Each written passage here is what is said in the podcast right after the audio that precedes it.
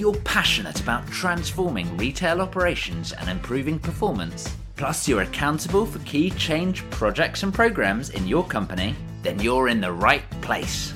Welcome to the Retail Transformation Show with me, Oliver Banks.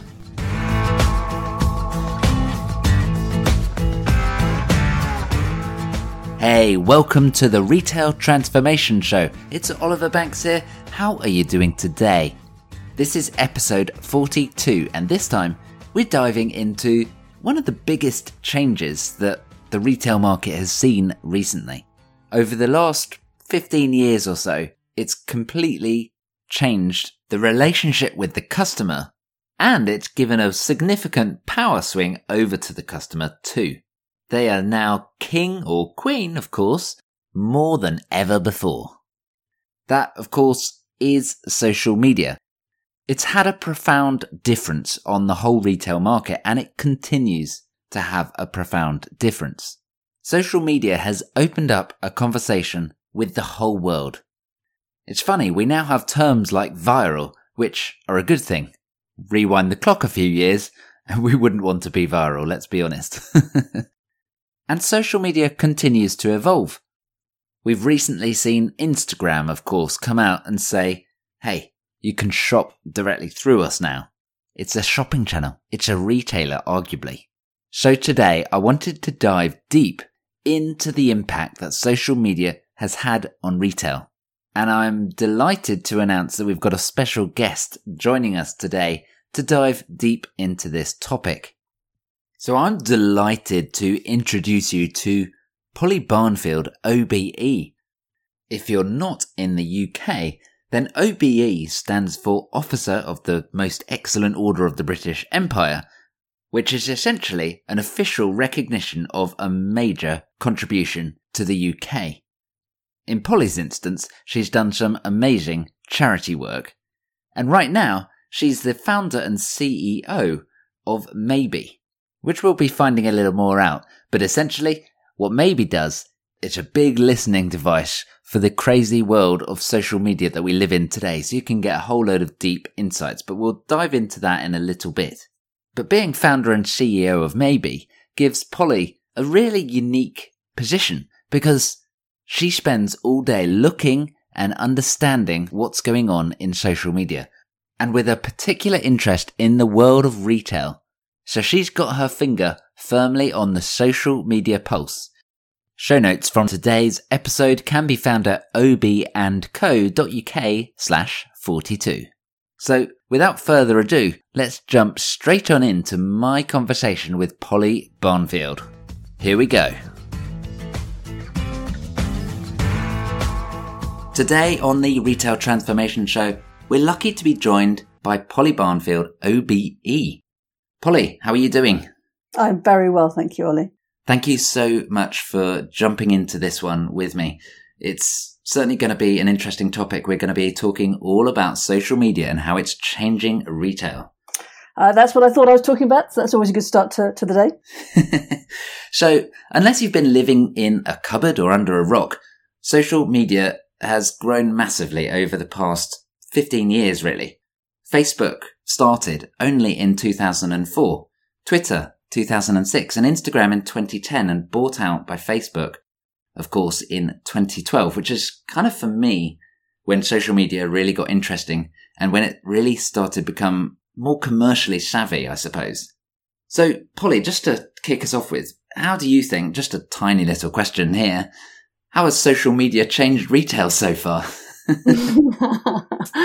well, um, I think it's utterly fascinating, Ollie, that, you know, fundamentally, every, in this time when retail is it, it going through such an extraordinary change, that at the same time, I think it's no coincidence that the consumer has suddenly got tremendous power. Social media has created a customer channel like never before. As you said, social media didn't exist 14 years ago. And now the average social media user spends two hours per day. And if you're aged between 16 and 24, you're spending three hours per day on social media. It's a whole new place in our world. It's crazy, isn't it? Two or three hours a day. I don't fit in that younger younger bracket, but I can imagine it uh, escalates up quite a bit. Uh, yeah, I mean, I think you know what what's hard to comprehend is how the time spent in this channel is not it's not a broadcast channel. It's not it's not like TV where the customer doesn't have the right response. You know, this is turning brands very much focus on influencers um, and and reaching customers, you know, through channels. But what it's creating is a second layer where the customer has tremendous micro influence because I believe what my friends tell me, and I think that has such a tremendous impact on everything we do that it's really hard to comprehend how that's impacting the seismic shift in retail that's going on at the moment. Yeah, it's really interesting when you reflect back and you think about, you know, TV ads or, or print media, billboards, the classic ways that brands would reach consumers. And they were all one to many. It's very much a broadcast channel, but it's very much flipped it around rather than one to many. It's one to one a lot more now, or at least I believe successful social media is one to one. Is that, is that where you're going with that? Oh, Ollie, absolutely. So, you know, I think today the you know, social media is uh, Facebook is getting very rich. It's now the second biggest digital advertising channel, and so media shift is is moving to Facebook. Customers uh, and Instagram, obviously, but Facebook is still the largest largest media channel um, behind Google. But it is a customer channel where consumers have the right response, and so business has not yet I believe, understood the way it needs to deal with advertising when it's using it in this way. Because my analogy is that if you had customers queuing outside your store, you wouldn't turn your back and walk away from them. But yet, social media and ad spend on social media is being used like a traditional channel, even though it has the right of response. So it's like having a queue, but not, open, not opening your doors. The majority of retail brands are using social media to send traffic to their websites, not their physical location. But ironically, social media is really, really good at driving footfall. And I think that the gap in the market today is that landlords and retailers alike have not taken ownership of their digital audience and how they use it in a way to support a multi channel retail environment. Yeah, that's really interesting. Particularly the point about landlords. I'd never actually thought about landlords using social media before that very moment in time.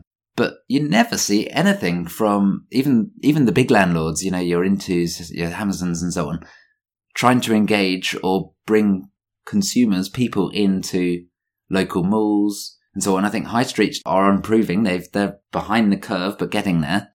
But you never see anything from the landlords, which is quite weird in a way. Oh, you you just hit my hot button, Ollie. Oh, um, so I step away. um, I I am. Uh, that's what I find extraordinary. If you look at um, any digital business, it's judged by the size of the audience it can reach. And I believe that fundamentally landlords should start to look at their assets in the sense of how many consumers can I reach? You know, if um, let's not name any names, but if you think of any of the big landlords that you may have just mentioned, and you ask them what's your footfall into one of their leading centres, they can tell you. If you then ask them how many of those people can you invite back in, the answer is not very many at all. Mm. But fundamentally, it's no different from being a customer of Amazon or a customer of ASOS. Those brands can bring you straight back in when they've got something new to tell you. Landlords need to, I believe, take ownership of their audience so they can deliver footfall to their brands within them. If you like, I believe the anchor has changed. You know, it, wasn't long, but long ago that the anchor was uh, seen as a big retail brand, but I would argue that the anchor is now increasingly the ability to bring the customer back in. And that is what social media can deliver. And have that conversation. Correct. Any time of day or night. Exactly. Exactly. So let's let's dive into the details of social media. We could talk around it and go in many different directions, but I want to really understand what does social media look like or good social media look like? You're the, the founder and CEO, as I mentioned, of Maybe, and you're, you're really deep into the world of social media and in particular around the whole retail industry. So I'd love to hear your unique expert positioning around what does that good social media presence look like for a retail brand? Well, number one, I think good social media is is is what works for the customer. The the set of metrics that measure social it has all got to be as how am I engaging the customer. We're really excited to be invited to be part of the High Street Task Force, um, Governance High Street Task Force, because I think that never before have you been able to understand what the customer wants so easily and potentially change change things so fast. But if you look at what does social media look like in the retail world and what's good, I think there's some unusual, unexpected winners if you think about it. Um, and when you, when you, step back, mm. it's it's actually seems terribly logical. Um, but maybe that's just the way my mind works. so if you look at, for example, Lush. Uh, oh no, let's start again. Let's look at Primark and B&M Bargains. Yes. There are two, there are two retailers who are doing extraordinarily well on the high street. They are they are high street winners, but yet they don't have any e-commerce. Yeah, so in in our multi-channel world, you don't need to be multi-channel to be successful, right? Correct. But if you then go and look a bit deeper, both Primark and B&M Bargains are extraordinarily good at social media. Both brands direct people to their physical stores, which is something that very, very few other brands do. Um, notable exception, exceptions are people like Lush um, and Hobbycraft, who again have physical and digital presence, but their social channels are used to drive people to their physical stores and they empower their local teams to do so. Interestingly, Primark, Primark and B&M don't do local social, but they don't have e-commerce. Lush and Hobbycraft have physical stores, web uh, and e-commerce, but their model is that they empower local teams to drive local footfall and they allow local teams to engage with the conversation. So if you go into, for example, Lush's um, flagship store in Liverpool and you talk to the team there, talk to somebody on the floor there, they will tell you, oh no, our social media is done in house. And so they have a local flavor, they have a local relationship with their customers. And in the same way that you have a great experience physically, you have a great experience digitally that's relevant to that to that store. And at the end of the day, let's not forget retail is simply about serving the customer well. But the challenge is the customer swap channels. Yes. And they're playing across all of the channels all of the time. Correct. So if you then still go on a bit further and look at some new starts and something like Gymshark or Boohoo, and you look at their social channels, it really highlights how social is not about selling. Social is about a relationship. Social is about finding the customer, reaching the customer, and pleasing the customer. Um, um, um, and understanding the customer and reacting to the customer. It is a conversation in the same way that, you know, if I just, if I didn't stop and listen to you, Ollie, and just kept talking, you switch the off button and I wouldn't, I wouldn't get to be on your show, I suspect. Yeah, absolutely. and, uh, and I think it's interesting if, if you were to imagine that same conversation happening in store and it became a broadcast type conversation where a sales assistant or associate just spoke at you. it would be like, wow, this is weird. I'm just going to walk away after about 20 seconds. and this person just talking at me, not conversing as a one way, one way tell channel. It'd be interesting. Absolutely. Absolutely. I mean, I think, you know, from our perspective, the, the way that we benchmark what does good social look, look like is by really digging down much deeper. Um, it, it's ironic how the majority of businesses measure um, metrics like followers or posts. But fundamentally, what actually really matters is how much content do you post versus your competitors? How does your audience engage with that content? And again, versus your competitors? Because the customer is always choosing between you or somebody else, right? How do, how well do you respond to that engagement? So you've said, you've said, here's my thing. And I've said, that's nice. But what do you say back to me? And I think that's a bit that's often missed. Sure. And then the big, the big black hole is, well, how well do you engage with the conversation where your customers also are? So if your customers are talking about something that engages them, are you engaging that conversation as a brand? And again, how well are, how well are your competitors doing that? And if you look at brands like Boohoo and Gymshark, that's what they're extraordinarily good at doing. they will go and engage in a much wider conversation that's not just about Boohoo or Gymshark, but it's actually about what their brand stands for and what the, the customer is involved in. And that's what makes them part of their customer's life because it's a different channel. It's not broadcast. It's a, it's a relationship. That's really interesting. So, uh, back in episode 40, I was looking at the, the, the big problems facing retailers. And some of those are so in tune with this, you know, not knowing what your purpose is, not knowing how you're going to be relevant. Well, if you don't know that, you can't really do social well because you're going to be talking about a, a scattergun of topics. If you have that clear purpose, you can bring that through into your social media channels, your tone of voice, and so on. And being able to understand your customer. If you don't understand them, like the examples you just given about Boohoo, Gymshark, if you don't understand your customer, how are you going to talk to them? How are you going to engage them? Rather than just almost acting like a, another customer service hotline where you wait for a customer to engage you and talk to you. It's uh, it's a different way of looking at things. So really interesting that it plays through. I mean, it's kind of obvious when you think about it, but obviously not all companies are doing that. You've given some great examples there for companies that are doing great efforts, whether it's on a, on a national level or whether it's on a, a local level. I think it's good to have a different blend that everyone plays to the same rule. Everyone in that company plays to the same rule.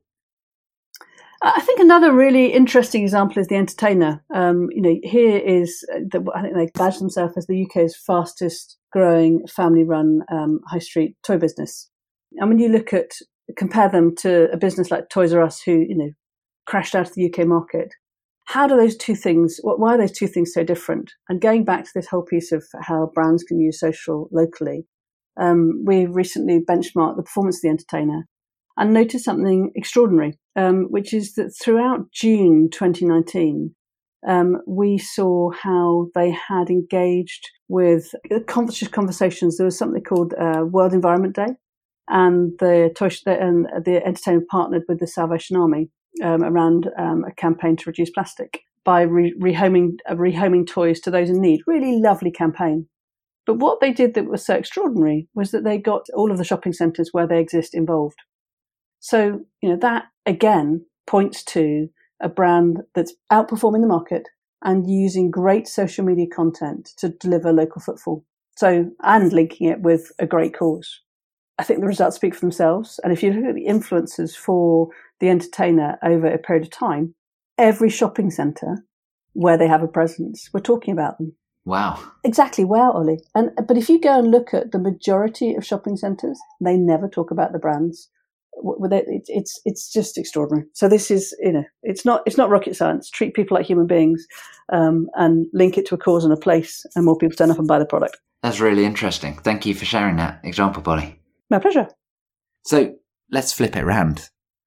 Without naming and shaming too much, what does bad social media look like, Polly?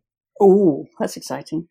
Um, I think bad social media to me looks like having no understanding of the impact that your content is having, having no awareness that you're you really are talking to yourself, so that you're not listening, you're not you're not having any concept of the sentiment that your content is creating. Absolutely zero localization of your content, so it doesn't matter where the customer is, you're sending the same thing. And this whole idea that it's just okay to shout, you know, if you went into a, a room and shouted the same thing all the same time, it's just inappropriate.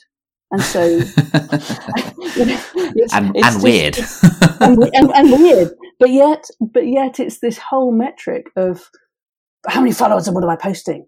It's not. It's not about that. If you think of what how people are using influencers, yeah, it's it's dial it down to the power of one and say, how do I make every customer feel?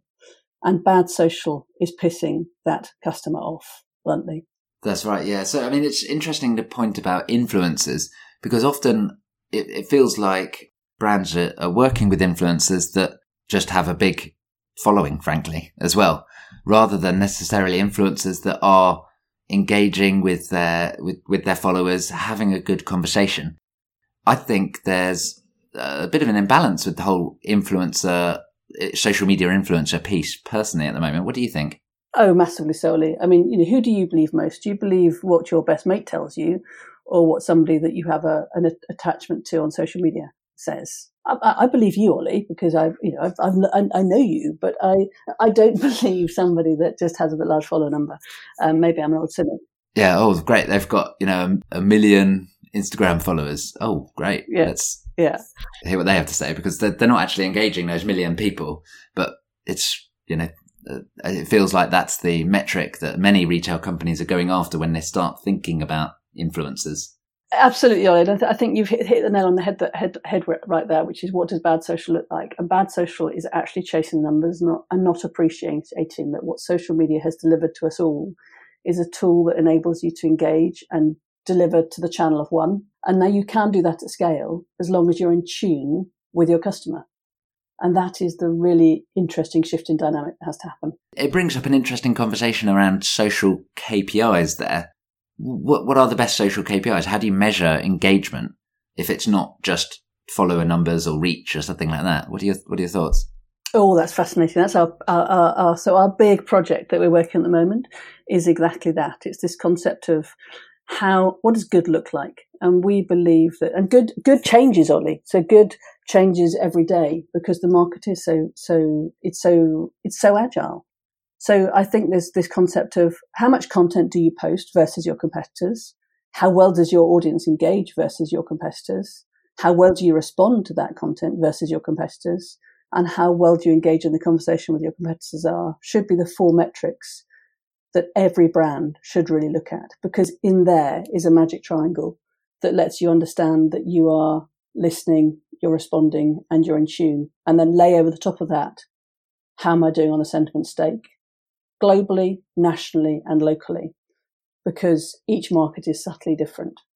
But you can then determine your brand values and where you need to invest your time. You know, so many brands, we can see that they're creating great engagement, but they're not responding to it. And that is the analogy. You've, you've created a queue outside your store, but you're not opening the door.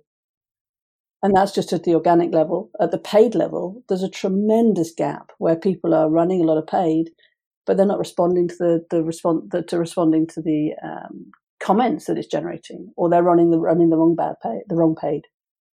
There needs to be a new set of metrics that brands look at. Yeah, interesting, and and it will continue to evolve, I'm sure, rather than be let's let's agree a new metric and keep it in place for the next twenty years. It's test, test, test, test, test, test, test, and then test again. So, I, I just want to dive into an, another element of social media, which again I think is probably fairly widely misunderstood, and that's the whole bit about organic versus paid presence. There's often a feeling that social media for brands is pay to play. Um, you have to get into the ads. You have to, to do that to be able to have a decent social media presence. Is that right? Or do you think it's more about that? Maybe leading the witness here, right? more about the engagement piece. Uh, very interesting question, Ollie. So, um, number one, the rules change all the time. Um, there are, on some channels, you can get extraordinary organic reach still. Um, but I think that, let's be brutal, Facebook ads really work. But it's a question of they only work if you agree on the metrics you want them to deliver to. And so they are massively important in anybody's strategy. Um, if you if, to, to, have wide market reach, but it's about saying what do you want to achieve through them. So they only work if you agree on the metrics do you want to achieve engagement? Do you want to achieve followers? Do you want to achieve sales? If you're achieving, if you're asking to achieve those things, why and what does success look like? And then make sure you're measuring the return on advertising spend. Test, turn up what works and kill what doesn't. You can achieve extraordinary results through paid media, but only if you know what you want to achieve and test the metrics work for your business. But fundamental to all of that is remember that the, the money you're spending on social is often generating a conversation. And sometimes the comments that are generated through paid advertising are really well hidden. And so again, it's the analogy if you formed a queue but the door's not open, make sure that you are not just spending on ads, but you're also responding to what I call the immediate reaction to those ads. Sure. And, and deploying teams to do that. So, so many, so many organizations are not resourcing, they're, they're spending the ads money, but they're not resourcing their teams to actually deal with the input from that. It's not it's not customer service. These are customers that are saying, "Hey, I like your dress, but you know, what is it?" And that's not that's just not that's just a black hole that's disappearing. And oh, it's so painful as well because suddenly you've got a whole load of people, which is ultimately who we're talking to, asking you a question and being ignored. That can't be good for brand reputation, right? Terrible. You know, that's that's the worst experience possible. You've you've got my attention. Brilliant. You've paid for that. I've then actually engaged with you. That's gold. And not only have I engaged with you, I've engaged with you in a way that my friends can see I've engaged, and then you don't respond. In a public forum. Absolutely, absolutely. And I think it's you know it's let's let's let's be let's be honest. Fourteen years ago, this was not a discussion that any business had to have, and there's a whole. This has created a whole new communications requirement within organisations that it's not there, and there's not the there's not a level of understanding within the budget or the the management that social is not a sort of binary channel like TV. It's a really complex beast that has many different tentacles that can't be run as silos. They've got to be run as one piece because the customer only has one experience and it's bluntly good or bad. Yeah. Wow. Just, yeah, like I knew we could go in so many different directions with this, couldn't we? Um, what what I'd like to do, Polly, is take a pause right there and restart the conversation in next week on the next episode. But right now, in case someone's listened to this and absolutely, which I uh, I can totally understand, would want to reach out, find out more about you, engage with you on social media, perhaps. Who knows? what, what's the best way of, of people getting in contact with you, Polly? Um, thanks, Ollie. They can either go to our website, which is maybetech.com, or they can come to me on Twitter. Um, I'm at Polly Barnfield. And either way, you will get hold of me. And the team are always available via chat on our website at um, maybetech.com. And I implore you to go and sign up for a Maybe account um, where you can immediately start listening uh, and understanding your customers. So that's great. So do go and check out Polly and do go and check out maybetech.com because that's a brilliant tool for really diving into social media. It's, you know, it's a busy place, social media. You know, if you look at Twitter or frankly any, any, um, any of the different channels and platforms, it's moving so quickly. So how do you help make sense of all of that? And could be that maybe tech is, is your vehicle to help do that. So do go and check that out. Polly, I look forward to joining you on the next episode and diving into a few more actionable elements. Excellent, Ollie. I look forward to that. So, what did you think of the first part of my conversation with Polly Barnfield? I hope you really enjoyed it. I know I certainly did. I think there were a ton of golden nuggets that Polly dropped on us there. For me, one of the most interesting elements, which I think I knew but I hadn't quite put it all together, was the fact that social media is not a broadcast channel, it's a conversation channel. It's not like TV. The customer, as Polly said, the customer has a right to response. In fact, they want to respond. People want to be there. It's not like they're reading a website or a news channel where it's just there to consume.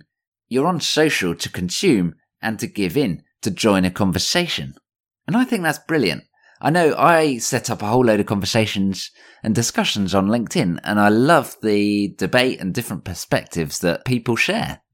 And if you're not seeing them, then we should be connected on LinkedIn. So do feel free to reach out to me Oliver Banks.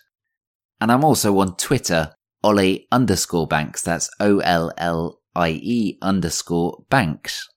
And I'm going to put both of those links and Polly's links and a whole load more info on the show notes page. That's at obandco.uk slash 42.